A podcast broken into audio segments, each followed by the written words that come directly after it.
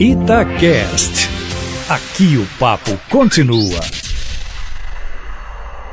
Ontem o IBGE anunciou uma excelente notícia. O PIB está crescendo 50% mais do que os analistas esperavam. Tinham uma previsão de 0,4% no terceiro trimestre deste ano e deu 0,6%.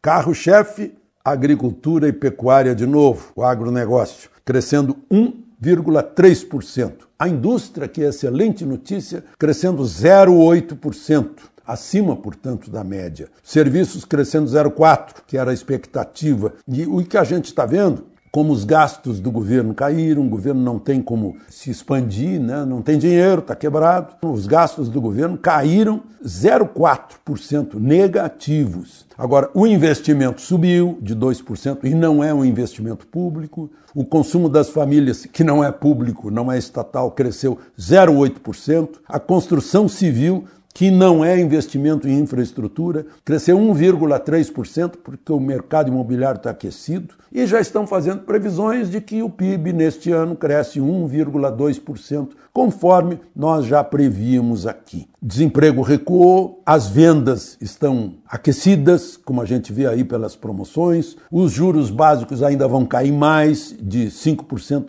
podem cair para 4,5%, e 5% já era o recorde. Né? A inflação está abaixo da meta e a gente nota que é uma qualidade no crescimento, não é um crescimento do Estado, que já está gordo demais, está inchado. A gente paga imposto só para sustentar esse Estado inchado. Não, é crescimento do Brasil real. São as pessoas, as empresas investindo. Vejam só, tudo isso veio, talvez, esse otimismo, esse entusiasmo que a gente vê em tudo, em todas as manifestações do mercado, talvez tenha sido causado pela reforma da Previdência aprovada. Agora imaginem quando sair a reforma tributária e a reforma administrativa. Então temos um, um grande futuro pela frente. De Brasília, Alexandre Garcia.